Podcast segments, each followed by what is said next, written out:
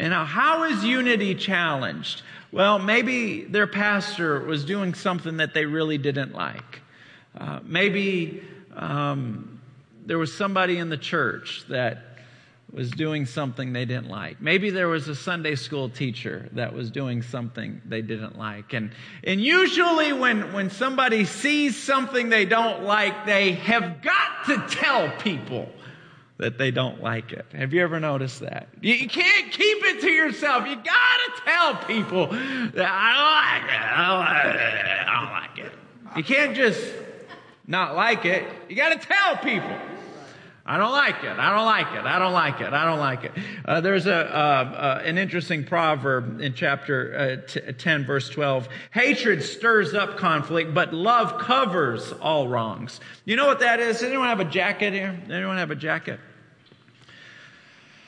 We're in Texas. Who would wear a jacket? Does anyone have something like a jacket? There you go. That jacket will work perfect.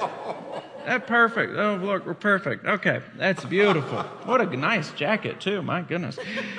Here, here's what that proverb says. The proverb says, the proverb that we just read is, is, is anger. It, it like, it's like a dust storm. It stirs up conflict. Angry people. You ever notice angry people are always in an argument? You know what I'm talking about? But this is saying love covers. Uh, let me say it, read it exactly the way, the, uh, the way it's, it's written. It covers over all wrongs. And so he's saying, I want you to love each other, and I want you to have bounds and ties of love. And, and I want it to cover everything that's wrong. So this is what this means. Let's just say hypothetically, I'm a parent, which I am, but I'm a parent and, and the Sunday school teacher has got mad at my son and put his nose in the corner. Well, that would actually, that was a random example that I just pulled out of thin air, but I just got to feeling it. I was like, man, I'd be kind of ticked off if somebody did that. You know, you know, putting my son's nose in the corner. Well, here's a few things that kind of go through my mind. First of all, I'm going to have a conversation with that Sunday school teacher. And if I'm human, while I'm walking out, after I gave her a piece of my mind or him a piece of my mind, I'm going to tell people that I just gave them a piece of my mind. I want to tell. I want to. Oh, I know you did. Uh, and you want to tell people what you did. But this is what love does. Love covers it up.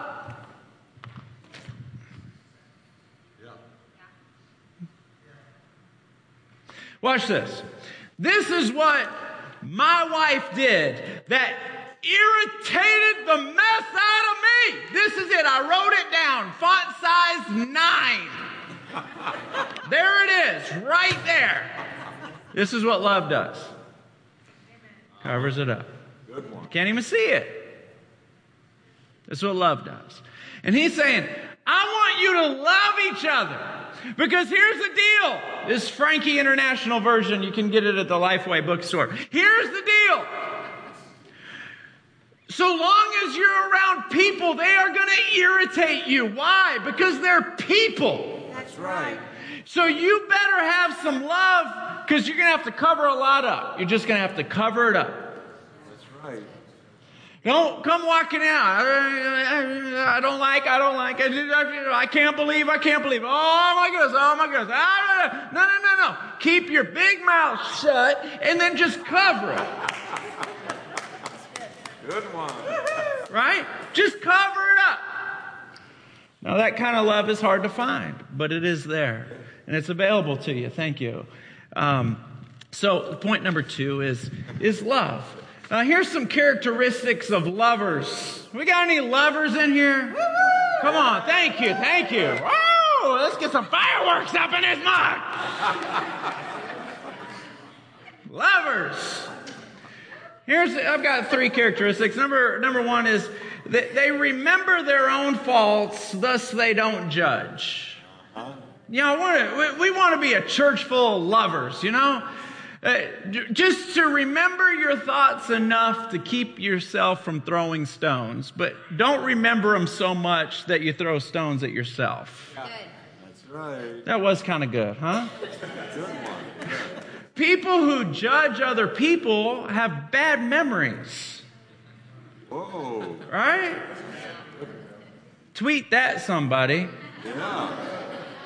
They just have bad memories. They don't remember how much they need Jesus' blood on them. Right? Here's another lover. I like the way you guys are talking back to me. Thank you very much. I like that. Talk back to me.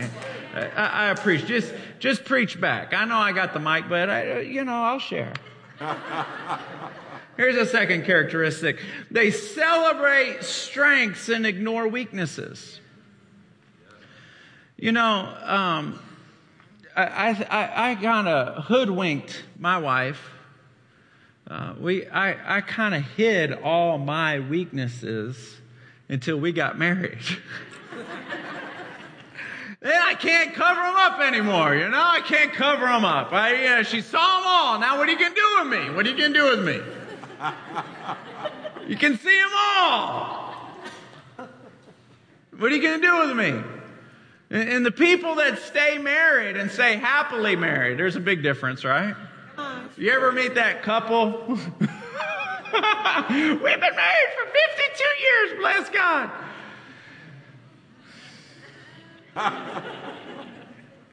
Tell me about it. Well, no, no, no, no. It's been a hard. Uh, I almost killed her five times. I'm gonna try again tonight. But happily married, happily married.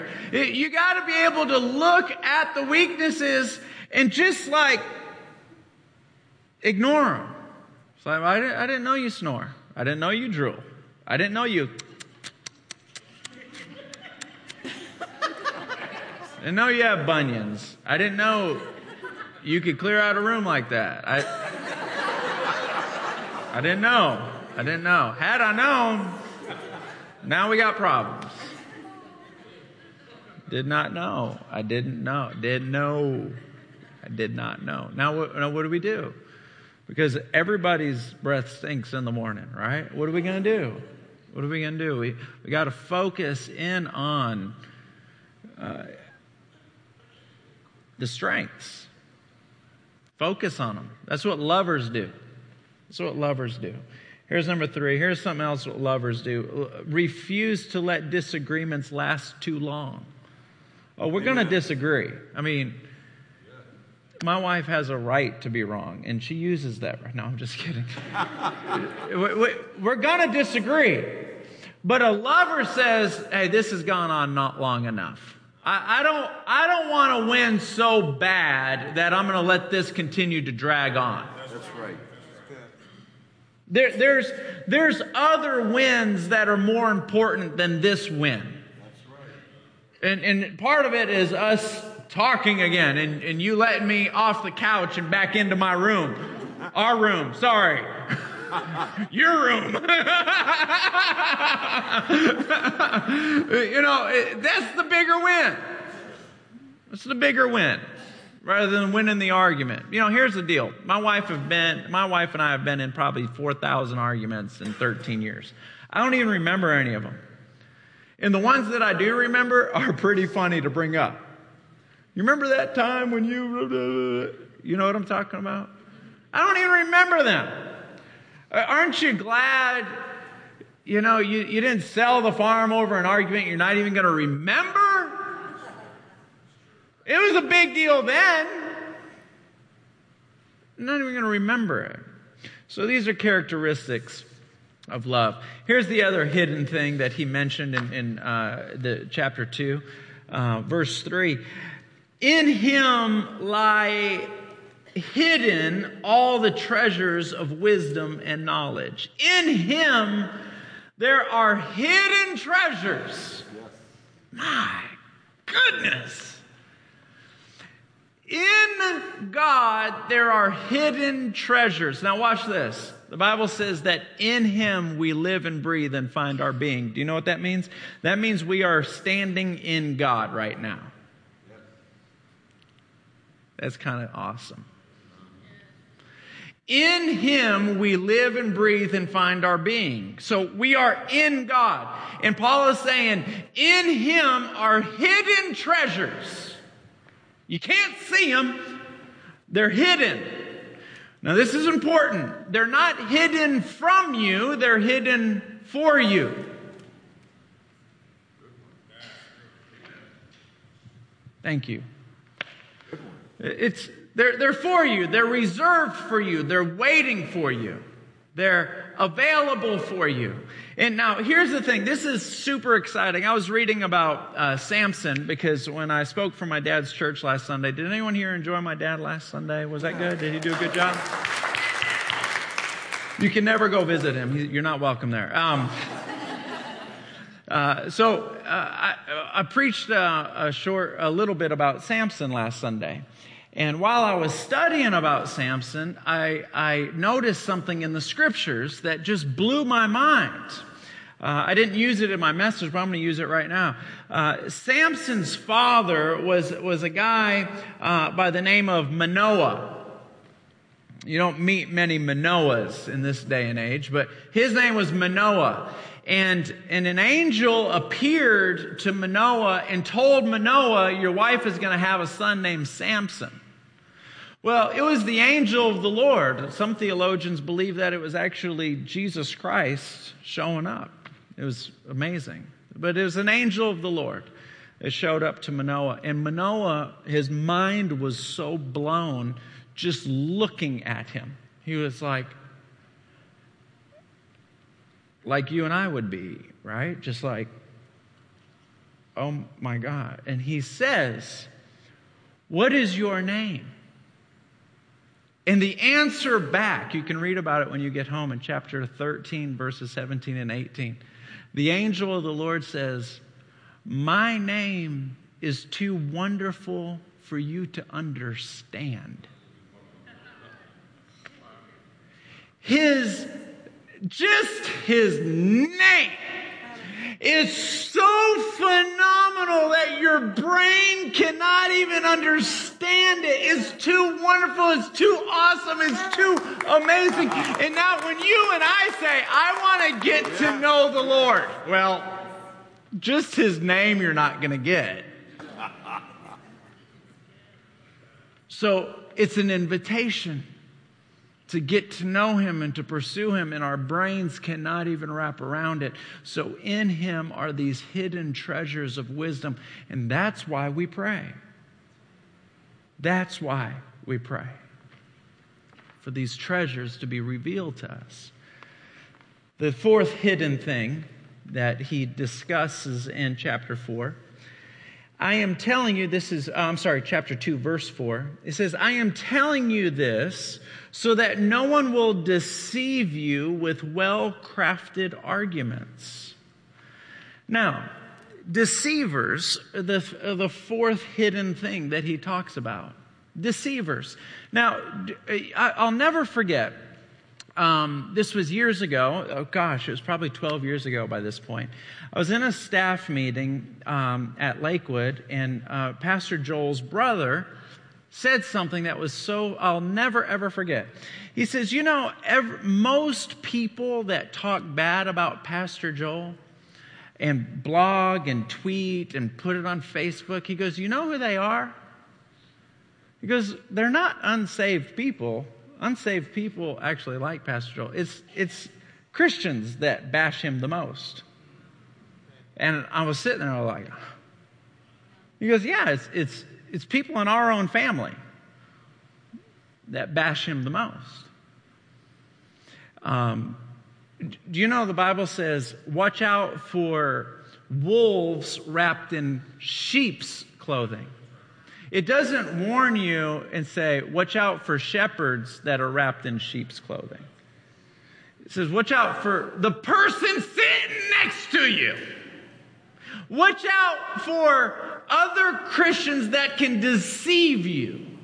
Now, in 2 Peter chapter 2, it does talk about teachers and that you're supposed to test teachers, especially people that claim to be prophets. So it's not like you don't need to test us either. You, you need to test everybody. But there's great emphasis on wolves wrapped in sheep's clothing. In other words, watch out for the people in the church that act like Christians, but they're not.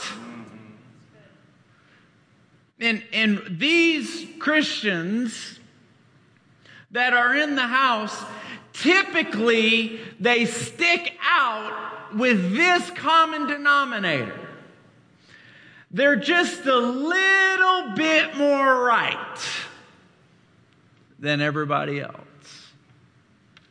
They're just a little bit more right than the preacher. Yeah, the preacher's good, but they they have a little bit more revelation. They can hear from God a little bit more clear than everybody else. Now, they don't say, I can hear from God clearer than everyone else, but it's the undercurrent. Does that make sense? It, you can anyone ever met anybody like that? It's like they're a little bit more holy, they're a little bit more right, they're a little bit more dialed in, they're a little bit more sensitive, and they're a little bit more they're a little bit more holy. And they're not going to come out and say it, but that's the nonverbal. And sheep, innocent sheep, will end up listening to these deceivers. Now, do you back up and go, man, what's wrong? How, how in the world could you be fooled? Well, in 2 Corinthians chapter 11 verse 14 it says, "And no wonder for Satan himself masquerades as an angel of light. And no wonder, for Satan himself masquerades as an angel of light, but I am not surprised even Satan disguises himself. So watch this. Satan, when he go, goes to lure people away from the church, he doesn't show up as Satan. like, we all know, we've all seen pictures of the pitchfork. Like, it's like, he shows up as an angel. He doesn't show up in black and red. He shows up in white and bright. And so his minions, people on the earth that are not believers, he disguises them as Christians. Now, they don't show up and go, I'm actually in disguise. No, they believe that they're right.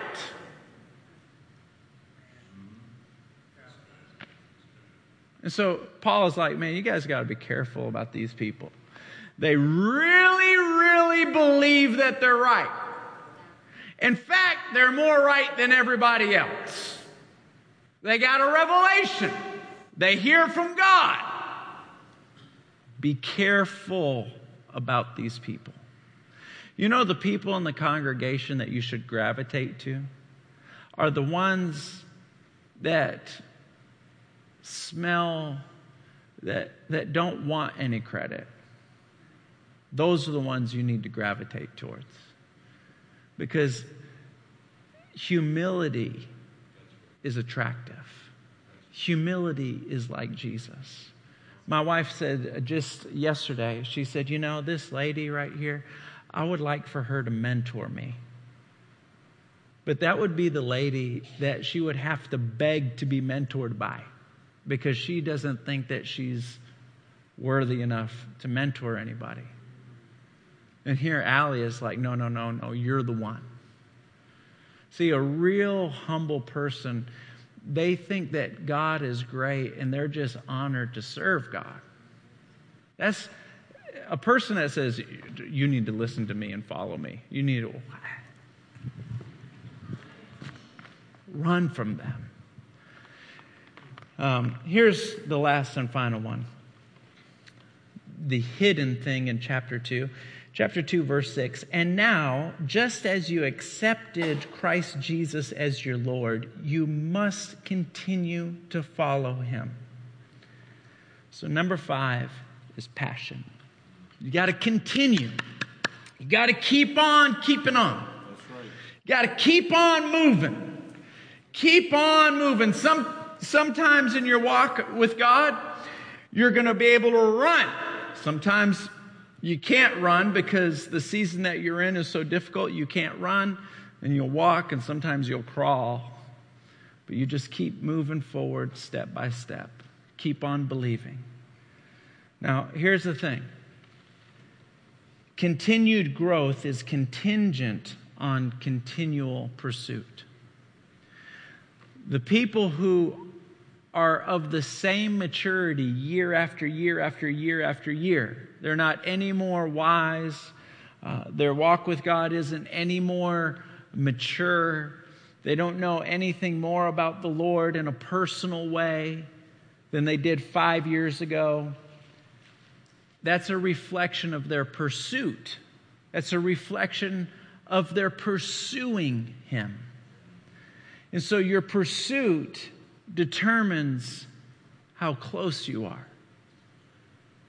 It's contingent. Um, I want to circle back around. Do you remember when I told you at the beginning of this message that anytime people would mess up, anytime they would sin, they would beat themselves? And so, if they were struggling with lust and they were having sex outside of marriage and they, they know that in the Bible that's wrong, they would like take a hammer and bang themselves with it or whatever they'd do, whip themselves. And, and Paul's like, you guys got to stop doing this. Because here's the deal I'm going to put it in, in these words flesh cannot fix flesh. If you struggle with depression, you can't like don't be depressed. like, flesh can't fix flesh.